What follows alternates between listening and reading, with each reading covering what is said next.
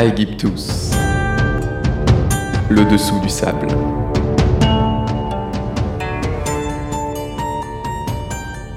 Bonjour tout le monde Aujourd'hui, dans Aegyptus, nous allons parler mœurs, éducation et société. Le sujet du jour, le voici, j'ai nommé l'école en Égypte ancienne.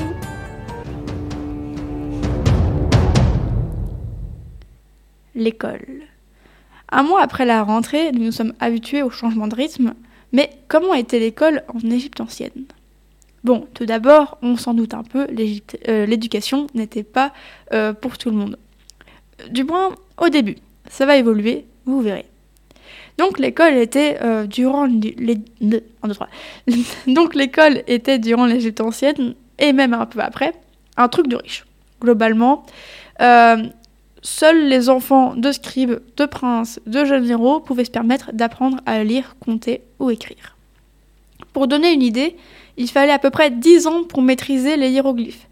Donc euh, le gosse, il entrait à l'école à 6 ans, il en sortait à 16, se mariait, travaillait euh, en tant que fonctionnaire ou devenait prêtre, avant d'envoyer leurs propres enfants suivre le même voie. Ça, c'est ce que tout le monde voit à peu près. Mais comme je disais, euh, les choses ont évolué.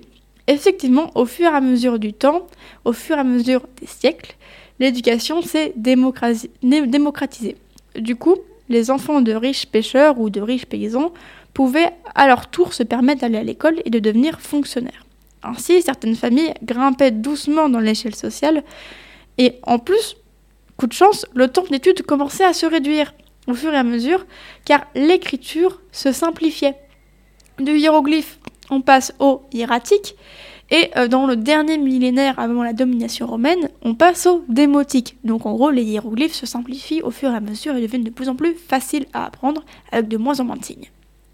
Autrement dit, euh, la langue devient accessible à tous. Mais si d'un côté, euh, devenir fonctionnaire est de plus en plus simple, l'équivalent de nos CAP n'existe pas vraiment. Par exemple, seul un fils de pêcheur peut devenir pêcheur. De même, pour les éleveurs, les agriculteurs, les bâtisseurs, chaque caste enseignait à ses enfants, à sa progéniture, son travail, mais jamais un riche ne pourra prendre ce métier. Mais euh, toute cette histoire, évidemment, euh, ce sont majoritairement des hommes qui vont à l'école et qui ont accès à l'éducation. Les rares femmes qui peuvent se permettre d'apprendre, ce sont les princesses, et la plupart des concubines royales sont illettrées et analphabètes. Bon, évidemment, on peut en citer quelques-unes qui sont particulièrement bien éduquées et qui ont eu une excellente éducation avec un enseignement très riche en langue. On pense à Cléopâtre, à Hatshepsut, etc. Mais donc, du coup, pouvait-on se spécialiser dans un domaine comme aujourd'hui? Et oui, évidemment. Au début, euh, l'élève apprend certaines bases, puis va se spécialiser dans les comptes s'il veut être inspecteur des impôts, en grammaire s'il veut être scribe, en mathématiques s'il veut être architecte, en religion pour être médecin ou prêtre, en stratégie pour être général. Bon. Le nombre de voies qui s'offrent aux étudiants hein, est assez large et pourtant il y a peu de villes où est-ce qu'on peut être certain qu'il y avait des sortes d'académies.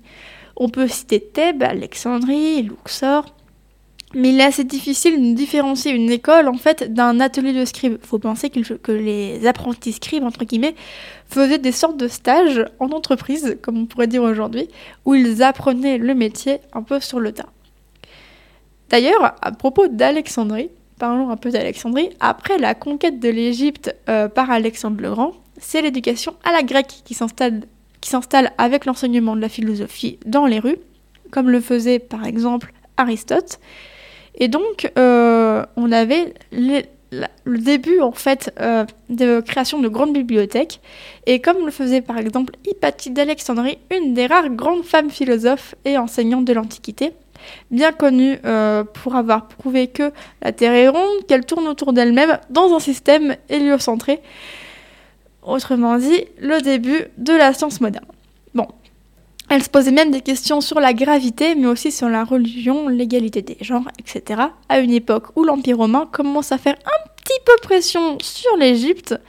Alors, évidemment, comme en Russie aujourd'hui, lorsque l'idéologie des enseignants et celle de l'État ne vont pas ensemble, Hypatie est assassinée.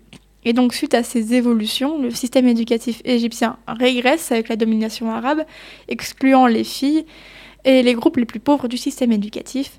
Bref, c'est un peu le début de ce qu'on revoit aujourd'hui euh, dans les États.